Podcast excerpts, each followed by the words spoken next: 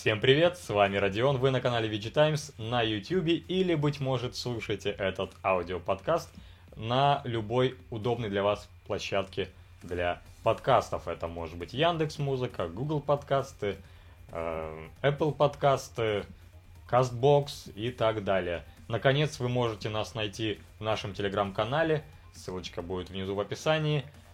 Так и называется наш канал VG Times, там мы тоже прикрепляем этот подкаст э, прямо файлом. И еще один маленький нюанс. Мы не выходили на прошлой неделе с отдельным эпизодом, во-первых, потому что было не так много игровых новостей хороших, а говорить про новости постапокалипсиса, то есть про Россию, только лишь не очень хотелось. Об этом мы обязательно поговорим дальше по хронометражу этого подкаста. Ну и еще у нас в пятницу вышел сюжет на нашем YouTube-канале Заголовок гласит «О чем сюжет Elden Ring? Лор, персонажи и так далее». Смотрим разбор от VG Times. Собственно, э, этот эпизод заменил наш аудиоподкаст. Не проходите мимо.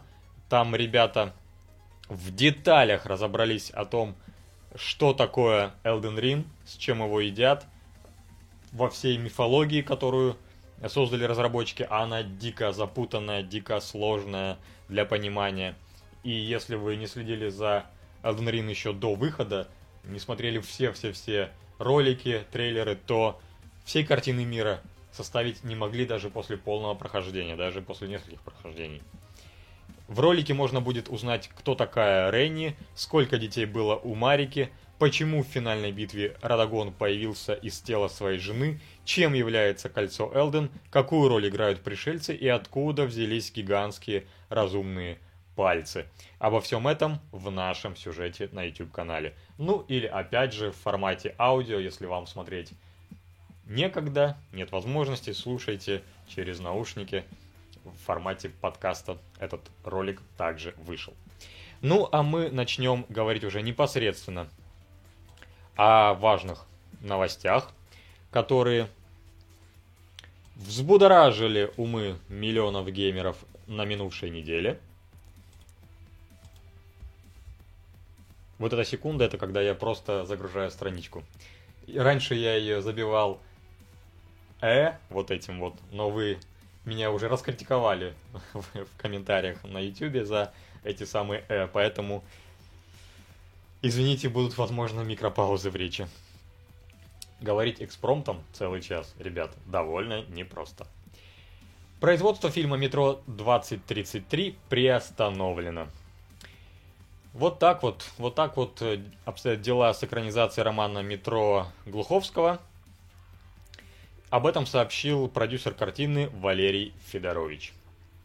Собственно, причины приостановки производства не раскрываются. Возможно, это связано с уходом из, из кинокомпании 123 Production, ответственной, собственно, за создание фильма, двух ее основателей – Валерия Федоровича и Евгения Никишова.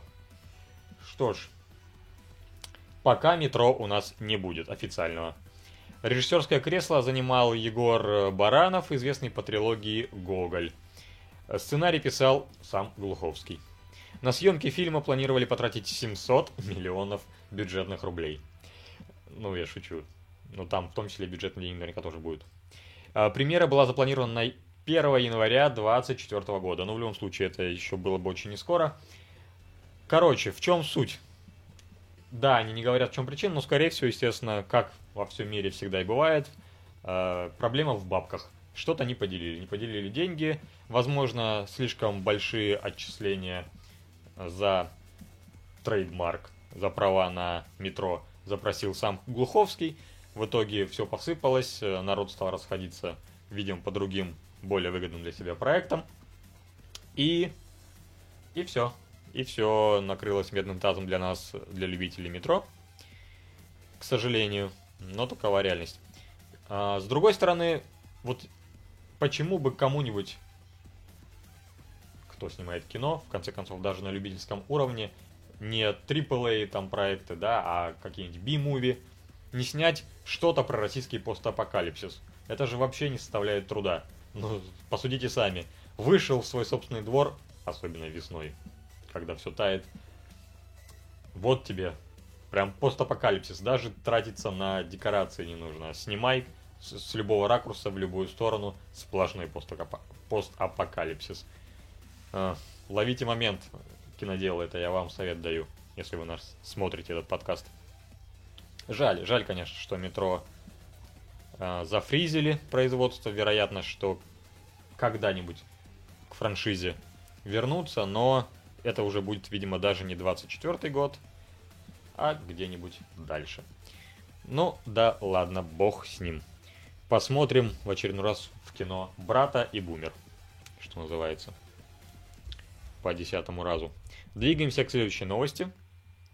И здесь спаренные две новости э, в одной тачанке. Возможно, Sony намекнула на покупку Kojima Productions. И сразу я перезагружу последующую новость, в которой говорится о том, что все-таки Sony не купила э, студию Кадзимы. Хидео Кадзима прокомментировал слух о том, что Sony может купить его студию Kojima Productions. Недавно в сети появился слух о том, что Sony может купить студию гениального разработчика, которая с конца 2015 года полностью независимая. Ее основатель и руководитель Хидео Кадзима прокомментировал эту информацию вот так. Э, он написал у себя в соцсетях о том, что Кадзима Productions была, цитата, была и останется независимой студией. А все дело в том, что Sony нарисовала вот такой вот баннер. Вот здесь вот появился небезызвестный персонаж из Death Stranding. Отсюда пошли слухи. Плюс эти слухи подогрел известный инсайдер Джефф Граб, о котором мы уже говорили не раз в рамках этого подкаста. Да, на самом деле все сливы идут через Граба. И еще один инсайдер Грег Миллер. Они говорили о том, что Sony готовится к покупке некой очередной студии, и в связи с появлением э, на баннере Death Stranding все решили, что это, собственно, студия Хидео. Хидео Кадзимы. Но оказалось, что нет. Видимо, какую-то другую студию решила прибрать к рукам Sony. Интересно, какую? Это пока еще неизвестно. Кроме того, сам Хидео также постил у себя в соцсетях еще один интересный пост о том, что его студия чисто физически релацировалась из одного здания в другое внутри Японии, поближе к офисам саней. Это как бы все соединили в одно, что Kojima Productions продается.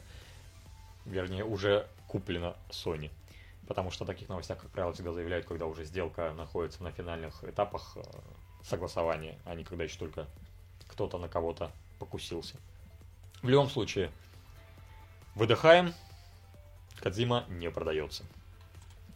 Хотя, хотя вопрос цены. Еще следующая одна новость касается Need for Speed, о которой мы уже говорим не первый выпуск нашего подкаста. И снова, и есть что сказать про Need for Speed, готовящуюся, которая выйдет осенью этой, этой осенью. И я думаю, что новости про Need for Speed будут все больше и больше появляться, и мы постоянно будем теперь к ней возвращаться по мере того, как приближается релиз. Итак, слух, в новой NFS будут аниме-эффекты. Пардон, аниме-эффекты. Полная кастомизация машин и реалистичный город. Опять Джефф Граб. Опять что-то он там разнюхал. И продолжает делиться подробностями новой InfoSpeed, которая выйдет осенью этого года.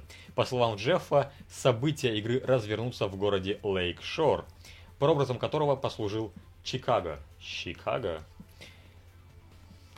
Я до Чикаго так в свое время не доехал, пока еще границы были открыты и все было хорошо.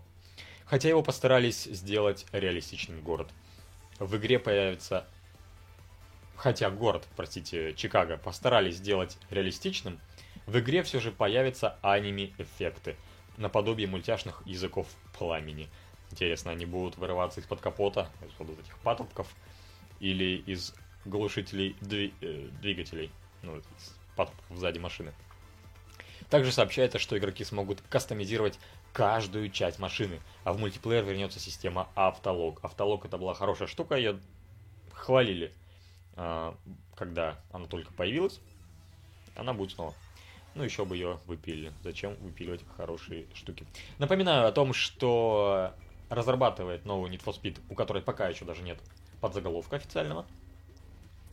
Британская студия Criterion Games, известная, собственно, по другим Need for Speed, это Hot Pursuit 2010 года и Most Wanted 2012 года. Я уже здесь говорил о том, что я без ума от Most Wanted, я считаю это лучшей частью Need for Speed, более новой, если вынести за скобки вот классику в виде андеграундов, ну и классику в виде там самых первых Need for Speed'ов, э, малополигональных, то вот Most Wanted это культ, особенно машина титульная BMW, которую все YouTube-блогеры – которые занимаются автомобилями, закосплеили в своих роликах, обтюнинговали и обклеили пленкой под Need for Speed Most Wanted. Собственно, вот это самые люди, которые создали Most Wanted, они возвращаются с новой частью во франшизе. И это здорово, очень жду, очень жду.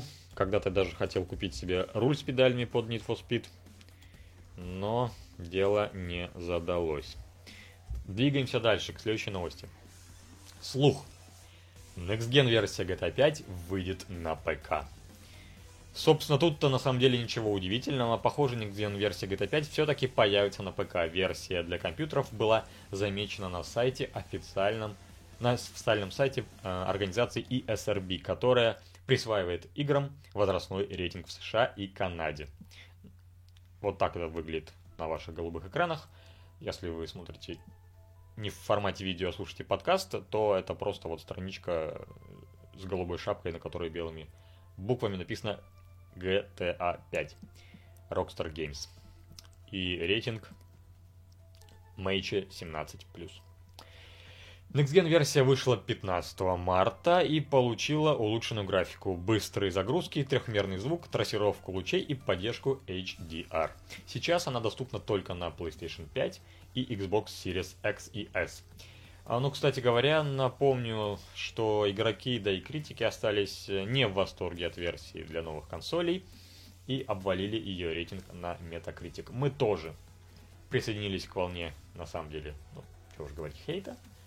Эм, нам тоже не понравилось. По сути, обновленная Next Gen версия GTA 5 это просто небольшой патч, ничего глобального не делающий с игрой. Ну и вот э, на ПК тоже будет определенная версия. Дай бог, чтобы ее делали все-таки не индусы или их стало меньше в компании, которая занимается продвинутой версией игры. И мы увидели что-то более значимое. Сейчас глоток оживительной воды из кружки Gamescom. The Heart of Gaming. Следующая новость. Она довольно такая кринжовая, смешная. Отчасти, а отчасти печальная. Полиция арестовала актера из God of War и Игры Престолов по подозрению в соверш... совращении несовершеннолетних. Британский актер Джозеф Гатт был задержан полицией Лос-Анджелеса по подозрению в растлении несовершеннолетних. 6 апреля детективы из отдела по делам несовершеннолетних вручили ордер на обыск в доме знаменитости. Вот так выглядит этот актер. Ну, чем-то он, да, похож на потенциального растлителя. Полиция сообщила, что Гад ввел онлайн-переписку сексуального характера с, несовершеннолетним. В тот же день актера отпустили после внесения залога в размере 5000 баксов. Гат уже сделал заявление в соцсетях, назвав обвинение абсолютно ужасным и совершенно, совершенно неверным. Он пока не может комментировать дело, но сотрудничает с органами, чтобы очистить свое честное имя. Джозеф Гат известен по ролям Варга, Тенос, э, Варга Тенов э, в сериале «Игра престолов» и великана э, Грундрота в супергеройском фильме «Тор». Также он участвовал в записи движений Кратоса, motion capture, для нескольких частей God of War. Включая вот последнюю игру 2018 года, которую мы все любим. Что ж, надеемся, все это поклеп на честного актера.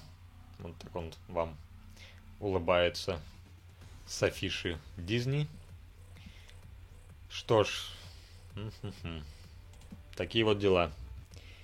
Не стоит расливать малолетних, другими словами. А то в следующей игре Motion Capture для God of War будут писать уже с другого актера. Да хотя и после скандала все равно могут начать писать с другого актера. Ой, так, не прокачалось. Новость сейчас обновим. Следующее важное, что нужно проговорить, это CD Projekt э, с Next Gen версией The Witcher 3. Все в порядке, релиз не перенесут надолго. Э, дело в том, что были уже новости о переносе третьего Ведьмака на неопределенный срок. Э, по понятным причинам эти слухи встревожили прессу игроков. И успокаивать сообщество пришлось вице-президенту CD Projekt Михалу Новаковскому. Вот что он пишет, я, пожалуй, просто процитирую. Я пролистывал заголовки, которые видел по всему интернету, и среди них был один, который действительно привлек мое внимание. Ведьмак 3 для следующего поколения отложен на неопределенный срок. Звучит так, будто игра находится в каком-то производственном аду. Хочу заверить, что это не так. Было много сплетен, что мы хотим выпустить игру в июне следующего года, или что-то в этом роде. Это совершенно не так. Мы лишь сказали, что взяли на себя всю разработку игры, поэтому Next Gen версия Ведьмака будет завершена собственными силами. Мы имели в виду, что стараемся оценить время, которое нужно потратить, и это требует небольшого внутреннего расследования. Никто не говорит, что игра задерживается из-за каких-то монументальных проблем, говорит Михал. Э, дело в том, что э, мы уже с вами это здесь обсуждали. Питерский офис Saber Interactive занимался этой версией, и из-за санкций CD Projekt решила не сотрудничать с русскими, не сотрудничать с э, российским офисом и вернула всю работу над Next Gen версией The Witcher 3 в свое собственное лоно в Варшаву и будет делать собственными силами. Ну и вот уверяют нас, что все будет хорошо. Для завершения работы над ремастером потребуется около 15 внутренних разработчиков, которых выделят под эту задачу с каких-то других тасков. Ну и еще в эту же тачанку стало известно, что CD Projekt Red отказалась от собственной многопользовательской платформы, которая должна была работать в будущих проектах серии в пользу аналога от Epic Games. Но на этом новости из Польши от CDP не заканчиваются. Второе важное сообщение от них. Большое DLC для Cyberpunk 2077 перенесли на 23 год.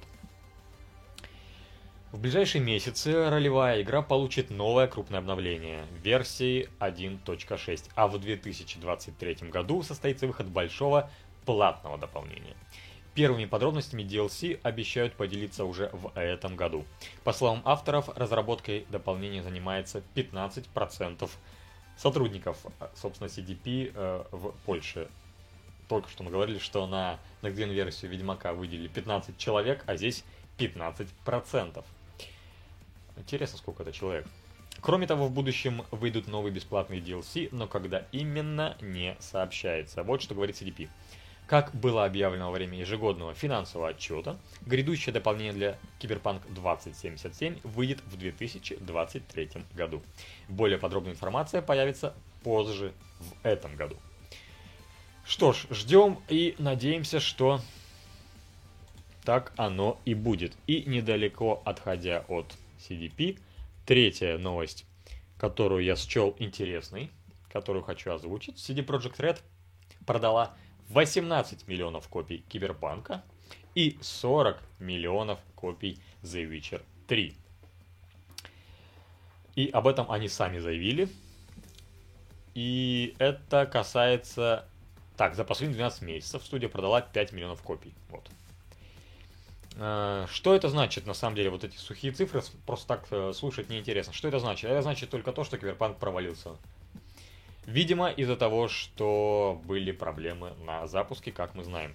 Ну, несопоставимые цифры, да, у Ведьмака и у Киберпанка, в который вбухано столько денег. Собственно, разработчики сами говорят о том, что рассчитывали на гораздо большее число, под 30 миллионов, но получилось, что получилось всего 18. Хотя, конечно, 18 миллионов это тоже гигантские цифры. Но хотели большего. Что ж, будет уроком, в частности, руководству CDP, которое, видимо, не прислушалось к простым разработчикам и выпустила игру сырой. В заключении, так сказать, блока новостей мировых, игровых, хочется поностальгировать по былым временам. Если вы помните сумасшедшую белку ледникового периода, она наконец-таки нашла желудь, за которым гонялась многие серии э, больших фильмов, полуторачасовых и отдельных эпизодов. И это немножко грустно. Дело в том, что за эту белку и за эти мультики отвечала студия Blue Sky Studios, которая нынче больше не занимается собственным детищем, потому что все перешло в руки Disney. И в частности 20 век фокус. Вот такой вот ролик. На самом деле он... Я ждал чего-то большего, я ждал какого-то хоть минимального экшена, но он оказался совершенно неинтересным, если честно. А, там белочка просто находит орешек, вот подбегает к орешку, сначала думает снова с ним куда-то бежать и ломать себе шею, а потом попросту съедает его, и все. Грусть, грусть, тоска, печалька. Так что, если хотите на память сохранить себе ролик, сделайте этого, пока он есть в интернете, мало ли что. Все, вот, съел, съел скрет орешек и побежал в Освояси. Но, справедливости ради, нужно сказать, что про, э, этот самый прощальный ролик от э, студии э, Blue Sky Studios не значит, что мы навсегда прощаемся со скретом. Дело в том, что Disney выпустила первый эпизод мини-сериала Ice Age Scred Tales, который целиком посвящен приключениям героя. Но это уже будет именно Disney, то есть э, люди не те. Тем не менее, запасаемся орешками. Вот. Двигаемся дальше. Еще один, еще одна все-таки исправляюсь, новость такая на грани, переходная к блоку российских новостей, гласит, стример перекрасил белого персонажа в черный цвет и улетел в бан. Дело было, естественно, на Twitch. Модераторы Twitch забанили канал стримера Томаса Сода Поппин Морриса. Причиной могла стать одна из трансляций, во время которой он раскрасил лицо персонажа одной из игр в черный цвет. Э, позже стример начал оправдываться, дескать, хотел сделать героя похожим на мистера картофельную голову из истории игрушек, поэтому перекрасил его в темный цвет и нарисовал ярко-красные губы. Однако, конечно, скорее всего, это все было врата. Некоторые сочли это проявлением блэкфейса. В прошлом комика в прошлом комике использовали похожий грим, чтобы карикатурно изображать чернокожего человека. Моррис уже извинился за трансляцию и признал, что макияж действительно похож на blackface. Когда, когда его разбанят, пока неизвестно. А, так что, ребята, не перекрашивайте персонажей в черные цвета белых персонажей. Могут понять вас не так. А сам э, Сода Поппин – это наиболее один из крупнейших стримеров на Twitch. Его канал насчитывает 3,2 миллиона подписчиков. Так что парниша на завод. На завод. И теперь блок российских новостей. Тоже касается Twitch. В Госдуме говорят о возможности блокировки Твича. Похоже, что стриминговой платформе Twitch тоже могут грозить проблемы в России. Если там не прекратят нарушать требования ведомства. Это предположение озвучил замглавы Комитета Госдумы по информ... информполитике Антон Горелкин в своем личном телеграм-канале. Цитата следующая. Правила модерации Twitch вызывали вопросы и раньше, но здесь я с ним соглашусь. После того, как платформу приобрела корпорация Amazon, абсурдность действий службы поддержки стала напоминать лучшие практики австрийских шпиков. Сто лет назад описанный Ярославом Гашиком. У классика, тракторщ... у классика трактирщика упекли в каталажку за неосторожные слова о мухах, которые гадили на портрет императора. А на Твиче пожизненно банили за слишком короткие юбки, шутки над БЛМ и гендерные и гендерным разнообразием. Ну, на самом-то деле он прав. Платформа одной из первых отрубила монетизацию контента российским стримерам и всячески поощряет русофобию. При этом продолжает игнорировать закон о приземлении. Это когда нужно всем западным компаниям открывать офисы э, в России. Думаю, уже в ближайшее время стоит ждать от регулятора введения предусмо... э, предусмотренных мер понуждения. При этом сам чиновник считает, что Twitch и его блокировка не сильно обеспокоит российское игровое сообщество и, в принципе, россиян, потому что Twitch никому, конечно же, не нужен, а все давно перешли на китайский аналог Трова и наш православный Васт ТВ. Ну, мы, как вы знаете, не переходили ни туда, ни туда. Продолжаем стримить на Твиче. Более того, в пятницу у нас будет второй выпуск нашего совершенно нового толк-шоу на Твиче с участием Руслана и Яна, больше известного на Твич как Дед. Они обсуждают все главные события игровой индустрии, кино, поп-культуры и всего, что смежно с этими тематиками. Вот как я сейчас разговариваю с вами, тет-а-тет, так они общаются между собой и много шутят, много прикалываются. Не пропускайте на Твиче, очень прикольное шоу. А если Twitch все-таки действительно забанят, то, скорее всего, будем думать о ретрансляциях.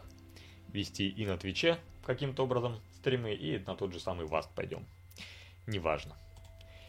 Твичи никуда виджетаймовские не денутся.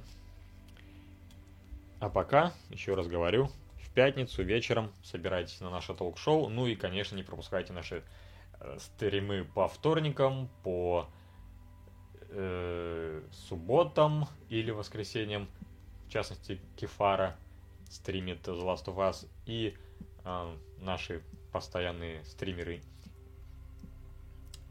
стримят все главные новинки игровой индустрии э, по вторникам, по четвергам. Смотрите. Дальше двигаемся. В Госдуме предложили заблокировать YouTube на 10 лет. От Твича переходим к YouTube. Похоже, что блокировка YouTube может произойти уже скоро, но об этом мы говорим на протяжении месяца. На сей раз об этом предупредил депутат Госдумы от Крымского района Алексей Черняк. В беседе со СМИ он предположил, он предложил запретить минимум на 10 лет работу сервиса в России. Но, видимо, пока все не утихомирится. Я намерен предложить руководству Государственной Думы рассмотреть вопрос законодательно запретить работу YouTube на территории нашей страны минимум на 10 лет, даже если это через год-два они захотят вернуться. У них это не получится, а их место быстро займут наши отечественные сервисы. Ну, понятно, что причиной всех этих э, высказываний была блокировка канала Дума ТВ, собственно, YouTube канала само, самой Государственной Думы. Ну и вот такие дела, при том, что по его подсчетам а, урон для Гугла будет при блокировке YouTube на территории России многомиллионный, причем не в рублях. На самом деле вас это беспокоить не должно, сколько там потерять Google. А вот если мы потеряем YouTube, да, это проблема. Почему? Потому что придется платить за VPN, а VPN стоит все-таки дорого, плюс их постоянно тоже банят. Наш Роскомнадзор и приходится переключаться на другие, только заплатил за VPN один, тут же нужно платить за другой, в общем, это геморрой. Поэтому YouTube живи. YouTube нельзя блокировать. Ну и до сих пор его не заблокировали, потому что YouTube это слишком большая платформа, там далеко не только про политику, естественно, смотрят, но и про многие, что еще. В частности, вот мы с вами говорим об, о видеоиграх, и вся вот эта масса людей, которые смотрят разный видеоконтент на YouTube, потом, чтобы оказалось на площадях городов, никто не хочет. Поэтому, собственно, и не блокируют. Ну, а теперь целая пачка новостей про блокировки внутри разных э, приложений банков. Короче, приложение Сбербанк онлайн убрали из App Store. Также приложение Сбербанк онлайн убрали из, из э, магазина Гугла. Также из магазина Huawei. А, с чем это связано? Да все с тем же, санкции. А, Сбербанк попал под полные блокирующие санкции США, а понятное дело, что App Store это американская площадка, поэтому Сбербанк онлайн, удобное приложение банкинг, больше не скачать на ваши айфоны. И, ребята, да, это плохо, если вам нужно обновить телефон, вам нужно купить новый iPhone, э, где взять приложение Сбербанк онлайн, теперь непонятно. Гораздо больше повезло пользователям смартфонов на Android. Там приложение можно скачать просто с официального сайта и пользоваться. Это же касается приложений Альфа-банка, который также подпал под полные, полностью блокирующие санкции США. И э, Альфу тоже нельзя скачать э, в App Store вам на телефон на iPhone, но можно также скачать с официального сайта Альфа-банка на Android. Э, при этом, если, конечно, у вас приложение уже стоит на смартфоне, ни в коем случае их не удаляйте, они работают полностью, никаких проблем нет. Так, Двигаемся дальше. И в связи с этим удалением приложений возник новый спрос. На Авито продают iPhone с установленным Сбербанком онлайн. Цена до миллиона рублей. Ну и, видимо, с чем дальше мы от блокировки, тем цены, цены будут все больше расти, потому что дефицит э, айфонов с установленным приложением будет нарастать. А, вот скриншоты с э, торговой площадки. iPhone за миллион рублей. Как тебе такое, Илон Маск? А вы бы купили такой смартфон? Ой, ну, в общем, если что-то не порешают наши айтишники, то придется в кармане всегда иметь два смартфона. iPhone, как самое удобное устройство. Знаю, что многие со мной поспорят. И смартфон на Android просто для мобильного банкинга. Естественно, от приложения Сбербанка отказываться невозможно. И вот еще одна новость, связанная со всем этим же. Из магазина App Gallery компании Huawei убрали мобильные приложения российских банков. Ну, все то же самое. Те же самые причины. Что примечательно, Huawei сама находится под санкциями США с 2020, если не изменяет года, да, 2020, но, но следуют указаниям американцев и выпиливают российские приложения из своего магазина. Так что если у вас Huawei, это не лазейка, увы. Мобильные приложения вы не скачаете. А понятно, что Сбербанк, Альфа-банк и Тиньков, который пока еще работает и скачивает с всех магазинов, он не попал под всеобщие блокирующие санкции, работает. А вот эти три банка в основном и составляют основную долю.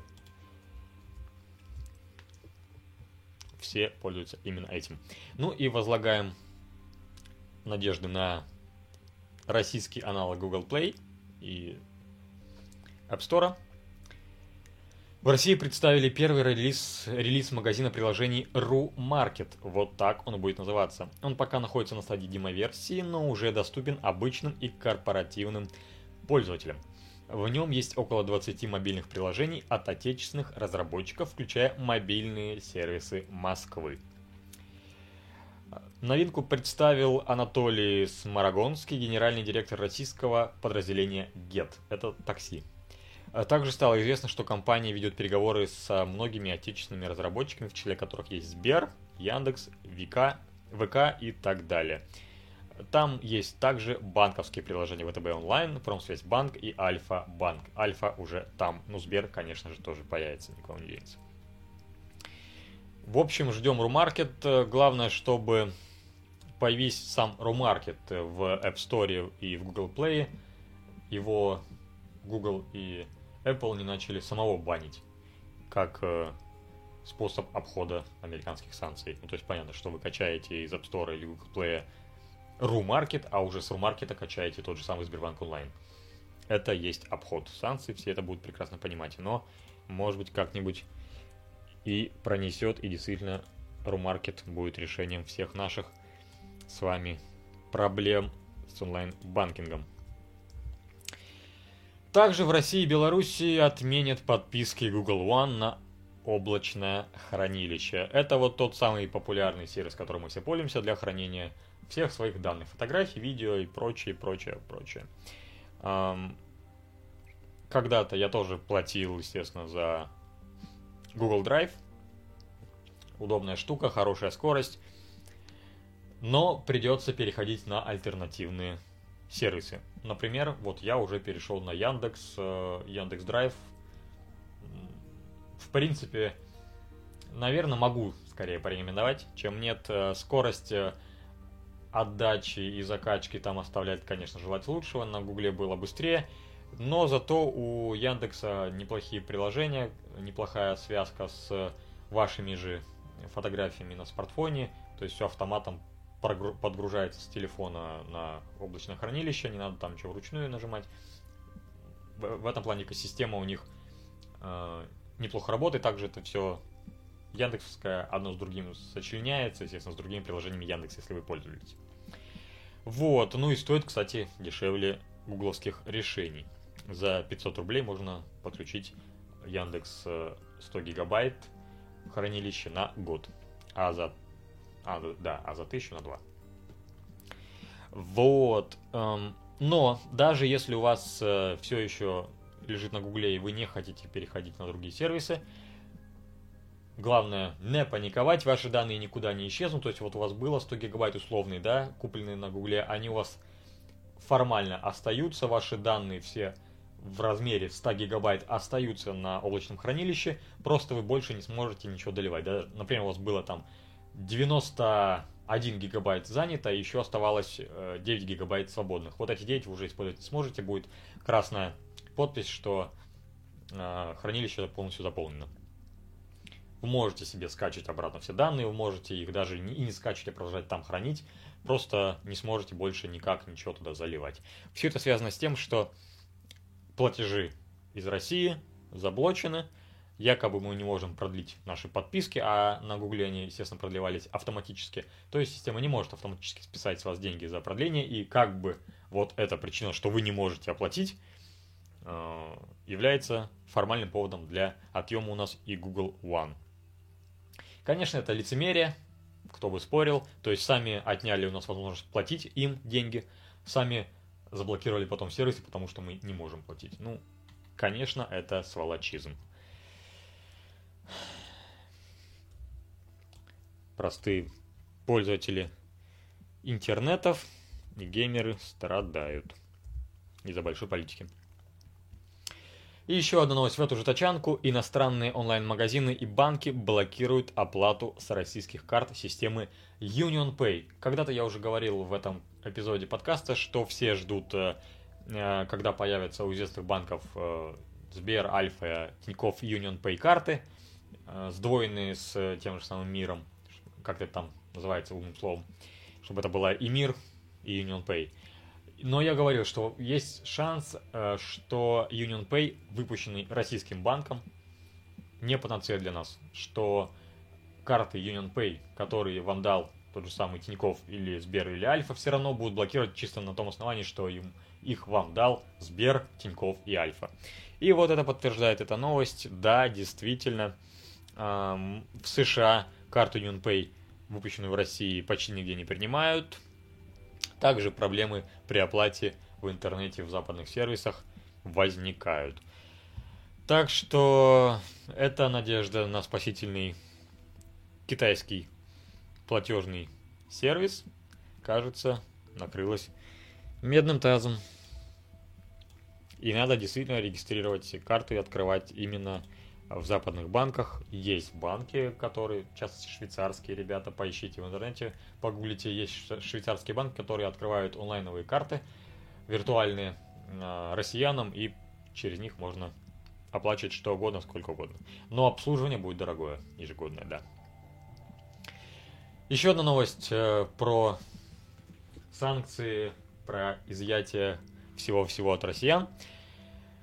Мы оказались без самых популярных шрифтов в мире.